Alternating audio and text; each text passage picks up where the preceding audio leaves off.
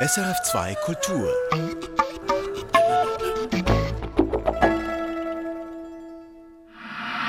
Hinab. Das Wissenschaftsmagazin sucht die Tiefe. Die Sommerserie.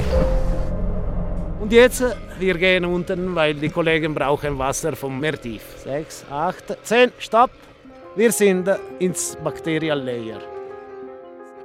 Der Cadagno-See im Tessin ist ein ganz besonderes, geheimnisvolles Ökosystem. Er fasziniert die Mikrobiologen schon seit Jahrzehnten und bringt doch immer wieder neue, eigenartige Lebewesen ans Licht sind ja anoxische Bakterien, das heißt, sie können nicht in sauerstoffreichen Gewässern überleben und sie sitzen dort eigentlich genau in der Zone, wo dieser Sauerstoffgehalt drastisch abnimmt.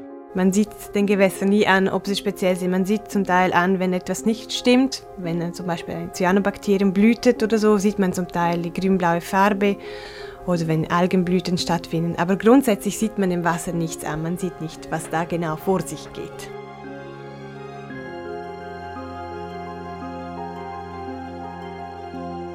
Wer in dieser Geschichte hinab will, muss zuerst einmal hinauf. In Piotta im Nordtessin fährt eine der steilsten Standseilbahnen der Welt. Hoch auf 1800 Meter über Meer bis fast zur Staumauer vom Ritomsee. Ein Stausee, mit dem die SBB Strom für ihre Züge gewinnt, seit mehr als 100 Jahren. Oben laufen wir gleich los, ziemlich zackig, denn unser Tagesprogramm ist voll. Unser Ziel ist nicht der Ritomsee, sondern wir steigen weiter das Tal hoch bis zum naturbelassenen Cadagno-See. Jetzt geht es da ein Stück nach hinten. Wie weit müssen wir jetzt da gehen?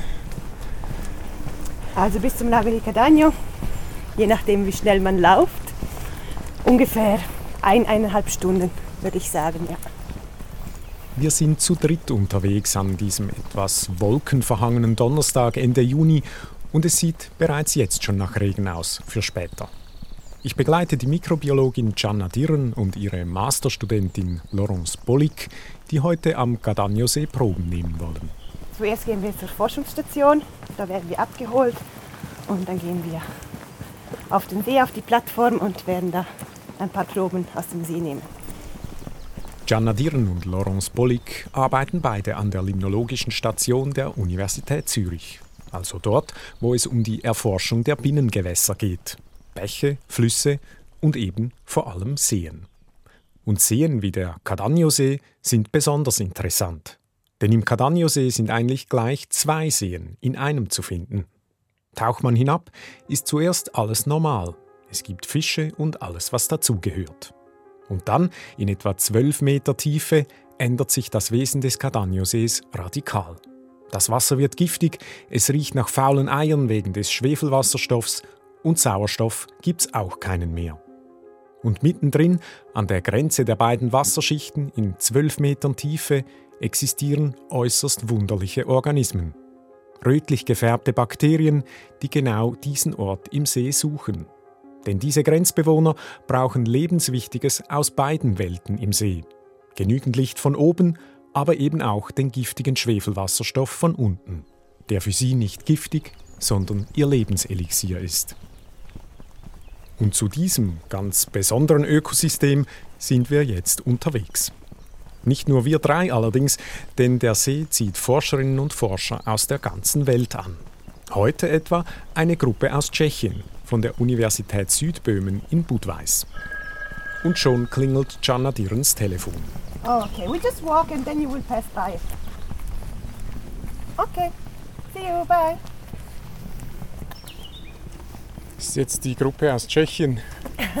genau. Ähm, die werden uns bald einholen. Die kommen mit dem Auto. Die müssen äh, ein bisschen mehr Proben holen als wir und müssen nach ganz viel Wasser zurücknehmen nach Zürich. Und deshalb sind die mit dem Auto hier, ja. Und die sind für einen Probetag jetzt eigentlich da? Genau, ja. Wir sind nur für einen Tag hier. Die haben einen strengen Tag heute, viel Auto fahren und wir müssen nachher zurück noch ins Labor, heute noch weil die Proben schnell bearbeitet werden müssen. Das ist so ein europäisches Projekt, wo... Ja, genau. Das ist ein Projekt, äh, die sind an der Universität in Budweis und die untersuchen ganz, ganz viele verschiedene Seen in ganz Europa. und unter anderem auch Lago di Cadagno. Ja. Kurz darauf haben sie uns eingeholt und wir dürfen mit ihnen mitfahren. Good morning. Hello, John. It's fine. Hi, I'm Danny. I'm the radio guy. Hello. Nice to meet you. The radio guy. Nach einer kurzen holprigen Fahrt sind wir da, im Zentrum für alpine Biologie und werden von den Kühen begrüßt. Es ist ein richtiges kleines Forschungszentrum da oben auf knapp 2000 Meter über Meer, eingerichtet in ehemaligen Alphütten. Der Schlafsaal ist gleich oberhalb des Kuhstalls mit entsprechendem Geruch nach einigen Tagen, den man kaum mehr aus Haaren und Kleidern bringe, wie man mir lachend erzählt. Es hat ein gut eingerichtetes Labor und einen größeren Schulungsraum. Der ist heute auch besetzt.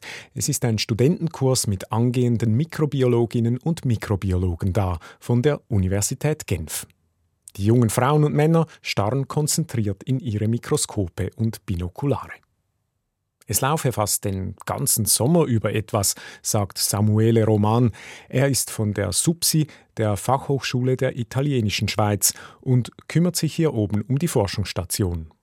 Die Station wird gemeinsam von den Universitäten Genf und Zürich, der SUPSI und dem Kanton Tessin finanziert. Jedes Jahr haben wir mehr als 3000 Studenten und Forscher, die kommen während der Saison. Aber die Saison hier ist nicht so lang. Sie geht vom Juni bis Oktober. Und dann 3000 Leute sind schon ein gutes Nummer. Die kommen aus der ganzen Welt. Ja, sie kommen aus der ganzen Welt. Diesem Jahr haben wir von Dänemark, vor zwei Jahren hatten wir Leute von Australien, am meisten für Forschung. Sie alle kommen hierher, um dieses besondere Ökosystem zu studieren, sagt Samuele Roman.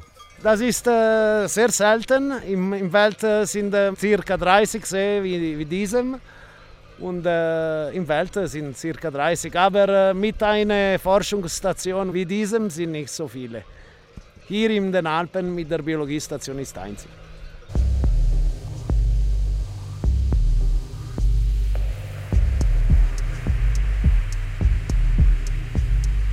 Wir machen uns parat, um auf den See hinauszufahren.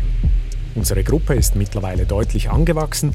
Es kommen noch ein paar Helfer mit, Studenten von der Uni Zürich, sodass wir mittlerweile acht Leute sind. Wir stapfen durch die Kuhweide hinunter zum Boot, um Proben aus dem geheimnisvollen Cadagno-See zu holen. Wie viel Mal sind wir jetzt schon da oben insgesamt? ich weiß es gar nicht. Nur wahrscheinlich etwa fünf Mal. Ja, jetzt ist das fünfte Mal bei mir. Ja. Vielleicht das zehnte Mal. Ja. Mhm. Ja. Ungefähr, ja. Also man holt dann quasi Proben und kann dann relativ lange mit denen etwas machen. So. Also, wenn man Glück hat, bringt man etwas in Kultur. Oder jetzt die Bakterien von dieser Chemoklein, die haben wir jetzt auch in Kultur. Und dementsprechend kannst du noch Experimente mit denen machen. Die Forscherinnen holen sich den See also ein wenig ins Labor und schaffen es, die gewünschten Bakterien zu züchten. Das sind die roten Bakterien aus der sogenannten Chemokline. Das ist der Ort in rund 12 Metern Tiefe, wo sich im See die chemischen Bedingungen schlagartig ändern. Von sauerstoffhaltig zu sauerstofffrei, von ungiftig zu giftig. Aber giftig ist natürlich ein relativer Begriff in der Biologie. So gibt es Organismen, für die ist Sauerstoff giftig und andere, wie die Bakterien aus der Chemokline, brauchen übelriechenden Schwefelwasserstoff. Ihnen ist nur so, so richtig wohl. Und sie erfüllen damit vermutlich auch eine wichtige Funktion im See. Es ist anscheinend auch sehr wichtig, diese purpurne Schwefelbakterien, dass sie das Schwefel verbrauchen. Weil wenn man sich vorstellen könnte, wenn die nicht da wäre, könnte es sein, dass das Schwefel auch nach oben kommt. Und durch das aber auch die anderen Organismen, die jetzt oberhalb leben, dann in Mitleidenschaft gezogen werden würden. Was diese sogenannten Schwefelpurpurbakterien zudem besonders interessant macht, ist, dass man sie von bloßem Auge sehen kann. Zwar nicht ein einzelnes Bakterium, diese sind nur etwa ein Hundertstel von einem Millimeter groß, aber viele zusammen sind sichtbar, denn sie färben das Wasser deutlich rot, in einer ein bis zwei Meter dicken Schicht tief unten im See. Die charakteristische purpurrote Farbe haben sie, weil sie die Reste von Sonnenlicht sammeln in zwölf Metern Tiefe. Die sind äh, purpurfarbig wegen dem Bakterienchlorophyll. Das Chlorophyll ist ein Farbpigment, das sie brauchen, um Licht einzufangen. Ähm, die Landpflanzen machen das auch. Die haben aber ein grünes Chlorophyll, deshalb sind die Landpflanzen grün. In dem Fall ist das Chlorophyll-Farbstoff jetzt rot und deshalb erscheinen die Bakterien so pinkfarben. Mit Hilfe ihres roten Bakterienchlorophylls gewinnen die Bakterien also Energie aus dem Sonnenlicht und bauen so ihre Zellsubstanz auf. Und zu diesen Bakterien und den anderen Mikroorganismen im See wollen wir jetzt rausfahren. Zuerst wird fleißig gerudert, es geht in die Mitte des Gadagno-Sees. Riesig ist er nicht, aber doch fast einen Kilometer lang und gut 400 Meter breit. Dort in der Mitte schwimmt gut verteut die Forschungsplattform. Nun, was toll klingt, ist in Wahrheit ein Floß mit grob behauenen Holzplanken und einem Loch in der Mitte. Funktionell muss es sein hier oben in den Bergen. Dort, in dieses Loch, werden dann an einer Seilwinde die Probegeräte in den See hinabgelassen, um Wasserproben zu nehmen und um diverse Daten zu bestimmen, wie etwa die Temperatur und den Sauerstoffgehalt. Aber es geht noch nicht gleich los. Wir müssen zuerst den anderen Teil der Achtergruppe noch an Land abholen, zusammen mit ihrem Material. Doch das ist gar nicht so einfach, trotz Außenbordmotor.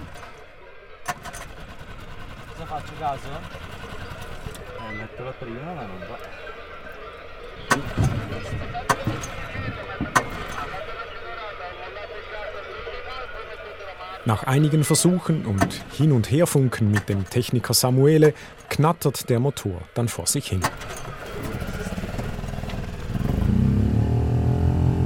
Das mit dem Motor könnte man auch etwas sinnbildlich für die Forschung sehen, vor allem für Feldforschung draußen in der Natur. Es klappt nämlich nicht immer alles und schon gar nicht aufs erste Mal. Wir holen den Rest der Leute ab an Land und fahren wieder auf den See raus. Alle acht sind wir jetzt zusammen auf der Plattform und endlich auch parat für die Probenahme. Das Wetter hält sich gerade noch so, ein leichter Wind ist aufgezogen und am Himmel türmen sich schwarze Wolken. Also wir lassen jetzt das Netz runter, das ist mehr für die größeren Organismen, nicht für die Bakterien. Die Maschengröße vom Netz ist 45 Mikrometer. Das heißt, alles, was kleiner ist, geht ja halt durch, aber alles, was größer ist, bleibt jetzt im Netz drin. Und was ist kleiner? Also Bakterien? Ja, Viren? genau. Es gibt auch ähm, einzellige Eukaryoten, die sind kleiner als 0,45, aber ich glaube die meisten. Vor allem so kleine Krebschen und so fangen wir jetzt gut auf damit. Ist das das Plankton eigentlich? oder? Genau, ja, Plankton, ja. Ist, man nennt es auch. Plankton, ja, ja. genau. Das ist das größere Plankton, ja. Das eukaryotische größere Plankton, ja. Nennt man so Plankton.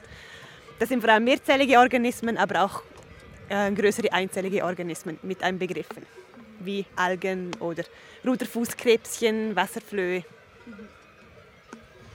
Und was hoffen Sie jetzt da was Spezielles zu finden? Ähm, ja, unter anderem hoffen wir, unser Organismus zu finden. Ja, der, das ist, ähm, wir, wir nennen ihn ähm, den mikrobiologischen Wal, weil er sehr, sehr groß ist. Also man sieht ihn eigentlich von bloßem Auge. Und wir hoffen jetzt natürlich, dass wir hier drin auch noch Exemplare finden. Und haben wir was? Oh, das sind so dunkel. Oh, da schwimmt schon was drin. Ja, Das sind jetzt haben Sie es abgefüllt in eine Plastikflasche zum Genau. Mitnehmen dann. Ja. genau. Die sind ganz dunkelrot und orange. Die Ah, ja. Ruderfußkrebschen, ja. Man sieht es also wirklich von Auge. Ja, sehr gut. Ja. Genau. Die orange Farbe kommt vor allem von ähm, gespeichertem Fetttröpfchen und das dient ähm, zur Speicherung von Nahrung, aber auch ähm, als UV-Schutz. Ja, die haben hier natürlich viel UV-Strahlung. Genau. Und die dunkelroten weiß ich nicht, ob die jetzt vielleicht sogar Chromatium gefressen haben. Hm? Das wäre interessant. Aber das kann man so nicht feststellen. Mhm. Dann müssen wir unter dem Mikroskop Ja. dann nachsehen, wie die aussehen. Und Chromatium sind die ähm, Schwefelbakterien. Das schauen wir morgen im Labor dann. Ja, Genau. Ruderfußkrebse haben wir also drin in der Wasserprobe und die beiden Forscherinnen fragen sich, ob diese Krebschen vielleicht auch Bakterien gefressen haben. Andere Bewohner des Cadagno-Sees tun dies nämlich und das ist auch das Masterprojekt von Laurence Bollick, die Abschlussarbeit als Mikrobiologin, die sie unter der Anleitung von Gianna Dirn ausführt. Der erwähnte mikrobiologische Wal, der hat seinen Namen deshalb, weil er für einen Einzeller sehr groß ist. 0,6 mm ist er lang und damit auch von bloßem Auge sichtbar. Und weil das Wimpertierchen mit dem Namen Spirostomum teres nicht nur groß, sondern auch durchsichtig ist, sieht Laurence Bollig im Mikroskop jeweils sehr gut, ob es im See von den roten Bakterien gefressen hat. Dass das Wimpertierchen die Schwefelpurpurbakterien frisst im Cadagno-See, das wurde erst kürzlich festgestellt. Darum jetzt die Masterarbeit, um dies näher anzuschauen. Das ist typisch mikrobielle Forschung draußen im Feld. In der sogenannten mikrobiellen Ökologie, wie der Forschungszweig heißt, entdecken die Forscherinnen und Forscher nämlich ständig Neues. Denn auch heute noch ist erst ein Bruchteil aller Mikroben bekannt, die es gibt in unseren Körpern, aber eben auch draußen im Boden, im Schlamm und in den Gewässern. Das ist wahrscheinlich aber in vielen Seen so, dass man, es ganz viele Organismen gibt, die man nicht kennt. Vor allem, wenn es um Mikroorganismen geht, gibt es ganz bestimmt viele Arten, die noch nicht beschrieben sind. Nicht nur im Lago di Cadagno, aber bestimmt auch hier. Hier werden vor allem die Bakterien untersucht. Ich denke vom, äh, von diesem Phytoplankton, also die Algen oder auch sonst hat es nicht so super viele Studien. Ist denn das aufwendig, dieses Phytoplankton, also die Algen wirklich zu untersuchen? Wie, wie macht man das? Mm, ja, da gibt es verschiedene Methoden. Also die sogenannte Oldschool-Methode. Ja. Ähm, das heißt, da bestimmt man die mittels Mikroskop. Aber für das muss man ein Experte sein. Das braucht viele Jahre Erfahrung. Und es gibt vor allem viele Experten, auch zum Beispiel für ähm, Kieselalgen aber die sind langsam aussterben. Also die werden alle pensioniert und die jungen Leute, die interessiert das nicht mehr so. Also da gibt es nicht mehr viele, die sich das gut auskennen und die Organismen so basierend auf ihrer Morphologie bestimmen können. Aber gibt es nicht auch neue Methoden, die jetzt das alte eigentlich ablösen? Genau, das war jetzt die sogenannte Oldschool-Methode. Da gibt es ja neuere molekulargenetische Methoden, ja genau. Da muss man eigentlich Proben aus dem See nehmen, man nimmt, entnimmt Wasser und dann sucht man nach sogenannten äh, genetischen Markern. Und anhand von diesen genetischen Fingerprints sozusagen kann man theoretisch aussagen, was ist da. Weg vom Mikroskop hin zu Gensequenzen der DNA. Das ist seit Jahren der Trend bei der ökologischen Erforschung von Mikroorganismen. Mit gutem Grund, wie Gianna Dirn erzählt hat, die Oldschool-Methode, die Bestimmungen unter dem Mikroskop, die sind aufwendig. Und bei Bakterien insbesondere meist gar nicht möglich. Mit den genetischen Methoden hat man so in den letzten Jahren zahlreiche neue, vorher unbekannte Arten entdeckt. Und mit diesen Methoden arbeitet auch die Gruppe aus Tschechien gerade, sagt ihr Leiter Tiberio Sökanoc. Today we are taking some water sample for Pelagics project and today we will take sample from different depths for different analysis including fish filters, metagenomics, and cultivation of what's growing in the water. Fischfilter, so heißt die eine genetische Methode. Es ist eine Abkürzung. Mit Fisch kann man leuchtende Gensequenzen an die passenden Organismen anheften, um sie dann gezielt unter dem Mikroskop zu suchen. Leuchtet die Probe, hat man das gesuchte Bakterium drin. Samuele Roman, der Techniker von der Subsi, lässt mittlerweile die Messsonde und einen langen Schlauch immer tiefer in den See hinunter. Die Trübung wird gemessen, also wie durchsichtig das Wasser noch ist, um zu merken, wann die Bakterienschicht kommt. Sechs, acht, zehn, stopp! Wir sind im, in, ins Bacterial Layer. Schau mal, die Trübung war 3,1 und jetzt wir sind auf eine Trübung von 13. 14. Wir sind äh, komplett ins Bakterienschicht, in Purple Bakterienschicht. 12 Meter, eh? Um 12 Meter. Heute, heute es gibt nicht so viel Sonne. Vielleicht äh, Sie müssen ein bisschen oben kommen, um mehr äh, Licht zu haben. Normalerweise finden wir um 12,5, 13 Meter. Aber heute mit diesem Wetter Jetzt holen wir da ein bisschen Wasser rauf. ja, dort. ich probiere ein bisschen Wasser nehmen, um zu sehen, ob sie, ist, ob sie rot ist oder nicht. Ja, ja, ja, riecht man. Ne? Und auch äh, Sauerstoff jetzt ist, äh, ist weniger als 2, äh, ist circa 0. Wir haben nicht mehr Sauerstoff. Wir sind an die Grenze zwischen oberem Schicht und unterem Schicht vom Wasser. Und jetzt, äh, wir gehen unten, weil die Kollegen brauchen Wasser vom Meer, äh, Meer tief. Die tschechische Gruppe um Tiberio Sökanoc möchte schauen, was in der unteren Schicht des Sees für Mikroorganismen leben und pumpt deshalb von dort rund 20 Liter Wasser nach oben.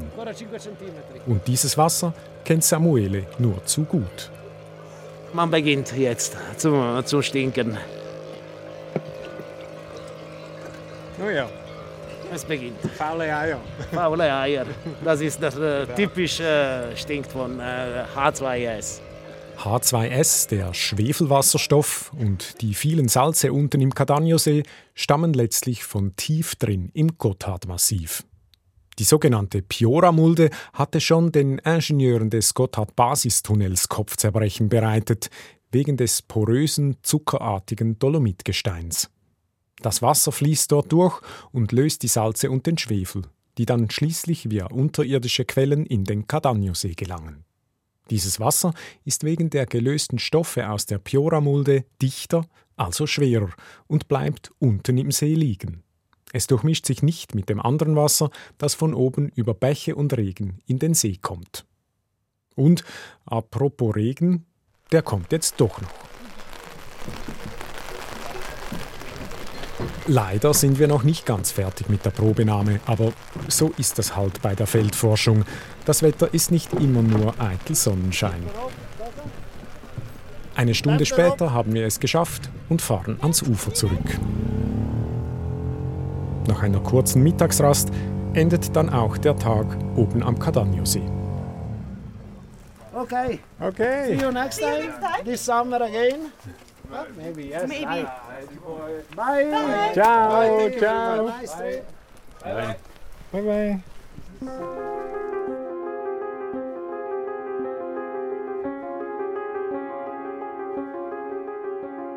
Am nächsten Tag besuche ich Gianna Dirn im Labor an der Limnologischen Station der Universität Zürich in Kilchberg.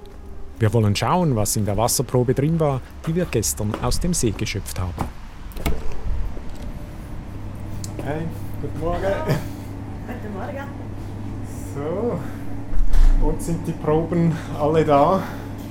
Ja, die Probe ist da. Wie erwartet lebt nicht mehr viel, aber es war zu erwarten, wenn man nichts damit macht. Ja, genau. Okay, super. Und ja, gern. Von Also außen haben wir ja die, schon einiges gesehen gestern. Sie haben das schon vorbereitet. Das ist jetzt schon unter dem Binokular. Genau, ja. Super. Ähm, ich habe jetzt von der Flasche einfach in hier in eine Peterschale ein bisschen. Von Auge sieht man jetzt hier diese Ruderfußkrebschen wieder, die wie sie rumhüpfen. Und auch die Flohkrebse, Wasserflöhe. Jetzt äh, mit dem Binokular sieht man natürlich ein bisschen mehr. Wenn man jetzt da durchschaut, sieht man auch andere mehrzellige Organismen, die Rädertierchen, die sind auch sehr, sehr häufig in allen Seen eigentlich. Und natürlich die Wimpertierchen. Meine Lieblingsorganismen, ja. Wie heißen die, die Wimpertierchen? Genau, ähm, auf Lateinisch heißt der Spirostomum teres, auf Deutsch der Sumpfwurm. Ist kein Wurm, ein Wimpertierchen, aber ich glaube, die haben den so genannt, weil er ziemlich groß ist für eine Zelle. Also den sieht man zum Teil sogar von Auge, ja, wenn man genau hinschaut. Das ist ein Einzeller. Ja, das ist ein Einzeller, ein eukaryotischer Einzeller. Und wie sieht der ungefähr aus? Bisschen wie ein Wurm, eine längliche Zelle und weil es ein Wimpertierchen ist, ist es mit Wimpern übersät, die Zelle. Also es sind ganz, ganz kleine Härchen. Bewegen sich die mit, den, mit diesen Härchen oder wozu sind die da? Ja, die Härchen sind da in erster Linie, um sich fortzubewegen im Wasser, aber auch um die Nahrung aufzunehmen. Was ist jetzt das Spezielle an diesem Sumpfwurm im Gadagno-See? Im Lago di Cadagna haben wir den per Zufall mal gefunden, in dieser Sprungschicht, in dieser Chemoklein, als wir eigentlich nach den Chromatien, also nach diesen Schwefelbakterien gesucht haben. Im Laufe eines Kurses mit Studenten. Uns hat es natürlich Wunder genommen, warum er da ist, weil in dieser Sprungschicht hat es eigentlich sehr tiefe Sauerstoffkonzentrationen, was den Bakterien gefällt, aber Wimpertierchen generell nicht. Dieser Ziliat ist jedoch angepasst an tiefen Sauerstoffkonzentrationen und wir haben entdeckt, dass er sehr, sehr gerne diese purpurne Schwefelbakterien frisst. Genau, das war ziemlich interessant und deshalb haben wir dann versucht, den zu isolieren und genauer zu untersuchen. Und wie sieht man das, dass er diese Bakterien frisst? Also sieht man das dann unter dem Mikroskop, dass er die da drin hat oder wie geht das? Die Wimpertierchen sind oft durchsichtig, weißlich und deshalb sieht man auch, was sie gefressen haben. Vor allem in diesem speziellen Fall, weil die, die purpurne Schwefelbakterien pink sind. Das heißt, die werden dann farbig, die Sumpfwürmer? Ja, genau, teilweise sind sie dann. Also eigentlich haben sie da wie pinkige Punkte. Ja. Das sind dann die Nahrungsvakuolen mit diesen pinkigen Schwefelbakterien. Und was, was bedeutet jetzt das, diese, diese Erkenntnis, dass die da die, Bakter die Schwefelbakterien fressen? Hat das eine spezifische Bedeutung für das Ökosystem oder wie ist das? Wir wollten natürlich jetzt wissen, ob sie jetzt einen Einfluss haben auch auf diese Population, dieser Chromatium okeni. Weil das Wimpertierchen ist sehr groß und kann natürlich auch ganz viel fressen. Und deshalb haben wir verschiedene Experimente gemacht im Labor hier in Kirchberg. Und was haben Sie da angeschaut? Ähm, wir haben zuerst das Wimpertierchen isoliert und ähm, genauer bestimmt. Also deshalb haben wir herausgefunden, dass es Spirostomum teres ist, dieser Sumpfwurm.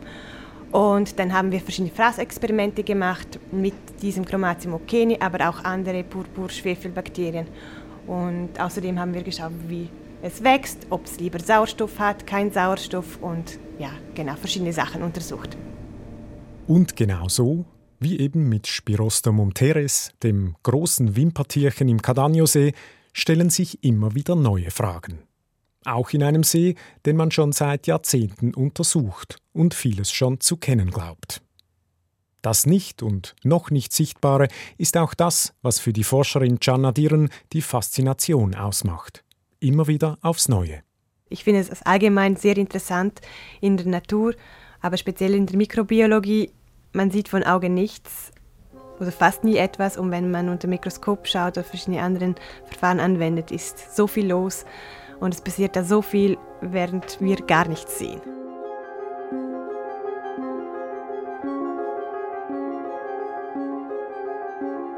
Und auch der stille Bergsee im Tessin mit seinem einzigartigen Ökosystem birgt wohl noch so manches unsichtbare Geheimnis. Das Kapitel Cadagno-See ist wohl noch lange nicht geschlossen.